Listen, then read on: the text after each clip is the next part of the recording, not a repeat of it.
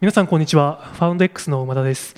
ファウンド X は東京大学卒業生向けのスタートアップ支援プログラムです。ファウンド X では無償で個室の提供やスタートアップのアイデア発見のための支援のプログラムをしています。ファウンド X ポッドキャストでは起業家や投資家の方々をお呼びしてアイデアやノウハウに関してお話しいただこうと思っています。今日は Q ザーの高橋さんにお越しいただきました。今日のテーマは次のテスラです。高橋さんよろしくお願いします。よろしくお願いします。自己紹介簡単にお願いしてもよろしいですか？はいえっ、と高橋匠です。株式会社 Q ザンというブロックチェーンのスタートアップを去年卒業あ去年創業して今経営しております。はい。そんな高橋さんが次のテスラというようなテーマでお話しいただくんですがもともとはあの2人で話してた時に、ま、そういうなんでしょう産業の垂直統合がいろんな分野で起こってくるんじゃないかというところとそこにスタートアップの勝ち目があるんじゃないかというふうな話から今回のポッドキャストにつながったわけですが高橋さんそのあたり少し詳しくお話しいただいてよろしいですか？はい。これは今までこうソフトウェアとかが、まあ、SaaS スタートアップがいろいろ出てきたりとかまあ、いろんな AI とかブロックチェーンとかクラウドみたいな新しい技術が登場してきたことにより産業がこう一旦水平分業みたいなところで各種いろんなステークホルダーとかプレイヤーが、まあ、その技術であったりとかその領域でいろんなイノベーションを起こしてきたかなと思っていてただ今度からはソフトウェアだけじゃ解決できないところ、まあ、もうちょっとその深くサプライチェーンとか、まあ、そのバリューチェーンに乗っかるようなところっていうのを解決する必要が出てきたのかなのかなと思っていて、まあ、そこをできるプレイヤーっていうのがこれから出てくるんじゃないかなと思っています。つまりまあ既存のいろんな産業でまあそうしたプレイヤーが出てくるっていうことですよね。例えばどういうところが？そうですね。まあ一番今有名なところで言うと、まあ、建設業とかで、まあ、ソフトバンクのビジョンファンドが投資しているようなカテラとかはまさに次の、まあ、建設業の中での次のアップルまあ、次のテスラみたいな立ち位置として、まあ、建設業に今までなかった垂直統合モデルっていうのを導入して、まあ、そこで AI とか IoT っていう技術をまあ活用してそれらを新しいテクノロジーを前提としたインフラを自分たちで新しく作って、まあ、自動化だったりあの使うことによって、まあ、最終的には顧客に直接あの付加価値の高い商品をあとコストを削減して提供しているっていうところが、まあ、一例かなと思います。つまりソフトウェアを前提にして今の産業をリビルドしようというふうな流れっていう感じでよろしいですかね？そうですね。あのいろんな、まあ、タスクであったりとかあの業務効率化みたいな、まあ、ソフトウェアにしやすいものから今までソフトウェア化されてきて、まあ、さらにその例えばデジタルので完結するようなマッチングとかマーケットプレイスみたいなものっていうのが今まで起こってきたんですけども、まあ、それだけじゃできない、まあ、リアルのものとか、まあ、ロジスティクスとかあの販売みたいなものが絡んでくる分野っていうのはまだまだあのソフトウェアになってない、まあ、自動化されてない分野ものがたくさんあると思っていてで SaaS 化されていく、まあ、ソフトウェア化されていくものっていうのはほぼほぼもう、まあ、出てきてしまったかなと思っていますと。でこれからはよりこのリアルが密接にこう絡んできて簡単にはこうソフトウェアとかに載せていけられないような分野で。でかつその今例えばリアルのもの、まあ、実際のものを売るようなビジネスってこう顧客に直接こう、まあ、売ってはいるんですけど売り切りのモデルであったりとか、まあ、顧客との接点が非常にこう小さいというか少ないビジネスにはそういうあの、まあ、今新しく出てきているようなまあ、サブスクリプションであったりとか、まあ、顧客との接点を長く持つことによって顧客の情報をまたその生産とかあの、まあ、プロダクトを開発するところにフィードバックしていくみたいなところがないような分野ではそういうリアルと、まあ、ソフトウェアをあの融合させて新しいビジネスっていうのはできるんじゃないかなと思っています。なるほどそういう意味だとアマゾン GO とかはバリューチェーンとかサプライチェーンの一部をまあ確かにソフトウェア化はしているけれどもプロダクトへのフィードバックはまだしてないので十分ではないとかそういう感じですかね小売業だと。そうですねあれも、まあ、どこまであのフィードバックできているかという意味ではあのまだ全然わからないんですけれども、まあ、例えば今日本でいうとコンビニがすごい便利とかまあ、地方行けばイオンがすごいあるみたいな 話で、まあ、最終的にはもう地方ってもうコンビニとイオンだけで全て完結するんじゃないかみたいな話もあってで逆にそういう新しいテクノロジーとか、まあ、サービスって日本ではコンビニとかイオンが便利すぎるからあまりこうまあ、要はライバルとか競合がそういうところプレイヤーになるんですけども、まあ、今、まあ、いろんなこう人口減少とかのいう問題も出てきてコンビニもいろんな問題を抱えているなと思っていて、まあ、24時間営業が本当にこのままサステイナブルに続くのかとかっていう問題であったりとか、まあ、いろんな問題を抱えてますと、まあ、そういうところにはまあ新しいテクノロジーとか、まあ、サービスっていうのが入る余地があるんじゃないかなと思っています。なるほど。でもそういうなんか本当に垂直統合してエンドトゥエンドでスタートアップがやっていくっていうのは事業を始めるには結構大変だなってと思うんですけれどスタートアップがもしそういうことにチャレンジするんだったらどういうマーケットインの仕方があったりするんでしょう？そうですね。マーケットインの仕方はかなり気をつけないといけないなと思っていてただやっぱりこう、まあ、自動車産業でいわあのいわゆる、まあ、テスラであったりとかあの、まあ、スマホや PC の分野でいうアップルだったりとか、まあ、そういうプレイヤーが最初にどういうマーケットインをしたのかなっていうところをあの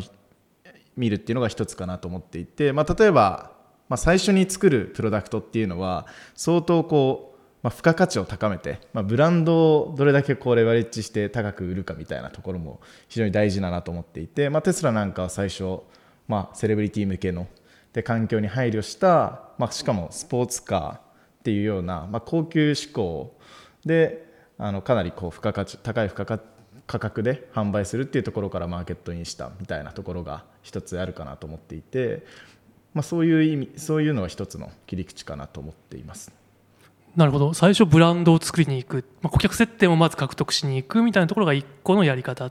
そうですね。そういう意味では最初からこうキャッシュフローが作れるで次の資金調達ができるっていうところをいかに作っていくかなと思ってまあ、最短で、まあ、最小限で作っていくかなと思っていて、まあ、それにはこうやっぱり高い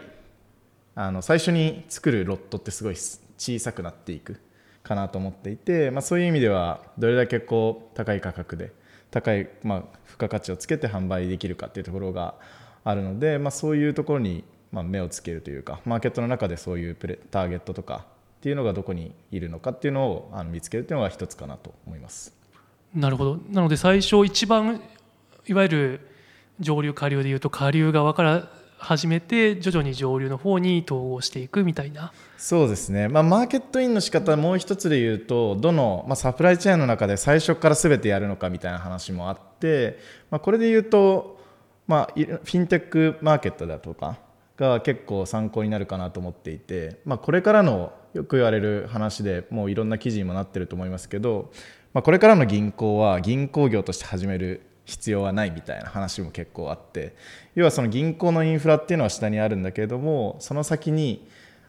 まああのまあ、例えば貯金アプリであったりとか、まあ、ローンのアプリローンのアプリであったりとか、まあ、いろんな、まあ、給与の即日払いとか、まあ、いろんなサービスっていうのが考えられて、まあ、そういうプレイヤーっていうのは最終的にこうまあ、銀行業を持っていたりとか直接公式移動業を持っていたりとかするわけではないんですけども、まあ、そういう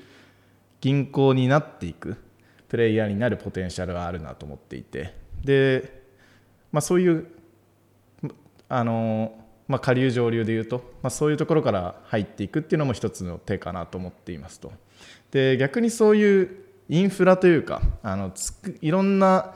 サービスとか、まあ、アプリケーションが乗るようなインフラだとかまあ、が API とかがないような産業では逆にそういう新しいマーケットの、まあ、例えば建設業の AWS とかなんかそういう次のプレイヤーがどんどん乗っていけるようなところを簡単にするようなプレイヤーっていうのが出てくるんじゃないかなと思います。フィンテックだと例えばストライプがもうすでに API とかいっぱい提供しててそういう銀行ではない銀行業がやりやすい環境があると。他の産業はまだそういう API がないから逆にそこから始めて、まあ、そういう建設業のストライプみたいなのを作って、まあ、それができてくると垂直統合できる何かが生まれてくるみたいなイメージでよろしいですかね。そうですね。なるほど。例えば何でしょうちょっとブランドの話に戻りますけれどブランドが大事っていうのはすごく感じてるところで最近私もお話ししたあの海外のユニコーンになってるしあの創業者の一人が、ま、すごくまあ、有機栽培したサラダを売るっていうところなんですけれど、まあ、ブランドに力を入れてると。彼自身もチーフブランドオフィサー。で、えー、と創業者がそういう職をやってもうブランドに力を入れてそして何度も何度もそのサラダを改善している。でかつ接点顧客接点としての店舗も持ってるみたいなそういうところが、まあ、あってですね、まあ、結構やっぱブランドをちゃんと作るっていうのは大事かなとは思っててこういうのって他にもなんか他の領域で見れたりしますかね？難しいですけど特にこう飲食で言った時にも例えばこうコーヒーとかっていうところでは、まあ、スターバックスであったりとか、まあ、中国でいうスタートアップでいうとラッキンコーヒーとか、まあ、そういうところってやっぱり顧客と直接接点を持っているような、まあ、高いブランドバリューがあるような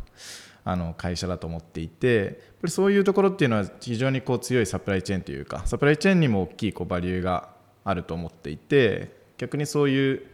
あのところでのイノベーションっていうのも起こしやすいかなと思っていて、まあ、服でいうと例えばユニクロとかも例えば地上あの工場のオートメーションとか、まあ、繊維のテクノロジーとか、まあ、そういうところにもどんどん投資していける。で高い顧客との接点をあの非常あの非常に多く持っていてあのそこにブランド価値がすごい高くあるからこそあの高い、まあ、付加価値というかの商品を売ることができてそこで得た利益をさらにまたサプライチェーンであったりとか新しい技術に投資するっていうのができるのでそこでやっぱりブランドっていうのが大事で直接顧客との接点を持つっていうことが非常に高いバリューになるなと思っています。なるほど D2C とか最近はや、まあ、特に US とかだと流行ってるイメージがありますけれどまあそこを見るときに例えば単なるブランドだけではなくてそこから始まって徐々になんかこうサプライチェーンをソフトウェア化し、まあ、ソフトウェアを前提としたサプライチェーンを組んでいって垂直統合していくんだみたいな見方をすれば面白いのかもしれないですね。そうですね D2C もただのこうデジタルでただマーケティングしてで直接まあインフルエンサーなどを活用したマーケティングによって直接デジタル上で販売していくっていうところだけを見て、まあ、新しいサブスクリプションで新しいブランドを作るっていうだけで終わってしまうと本当にやっぱり D2C が、まあ、いわゆるこうテクノロジーカンパニーというかあの、まあ、その後どんどんスケールしていくことっていうのはないかなと思っていて、まあ、伸びてる D2C を見ていくとやっぱりその顧客との接点を持っているで大きいデ顧客とのデータを、まあ、うまくこうサプライチェーンに、まあ、フィードバックしてそこの部分にどうやってイノベーションを起こしているかっていうところをあの見た方が、まあ、やっぱりそこがあの伸びていく D2C と、まあ、ただのなんて言うんでしょう、まあ、デジタルのブランド とを分けるっていうことかなと思っています。なるほど。そういう意味だと先ほどのその有機栽培のサラダのところとかも結構その自分たちのフィードバックをサプライチェーンにかけてるみたいな話を少し聞いたことがあります。ソフトウェアを前提として、まあ、本当に素晴らしいサラダ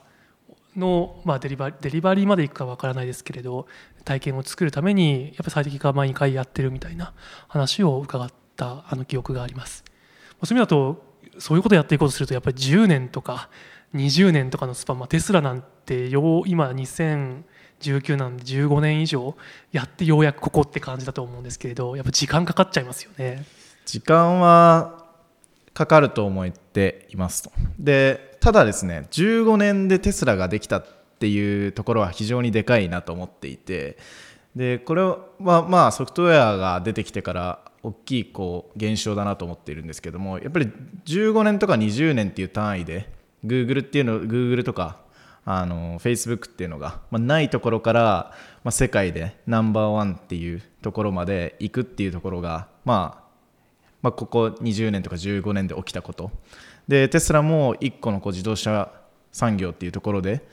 まあ、かなり高い位置に15年でゼロから作るっていうことができたと。でこれは非常に大きい現象だなと思っていてそれがまあ日本、まあ、日本に限らなくてもいいですけれども、まあ、日本からもあのこれから出てくるチャンスはあるんじゃないかなと思っていて、まあ、10なので10年とか15年をかけてそこの垂直統合モデルを、まあ、作れるプレイヤーっていうのが、まあ、これから、まあ、日本に限らず必ずどの分野にも出てくるんじゃないのかなと思っています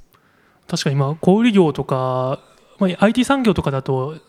多分 GDP の10%とかだと思うんですけど他の業界からの10、まあ、大きな業界のうちの小売業の例えば10%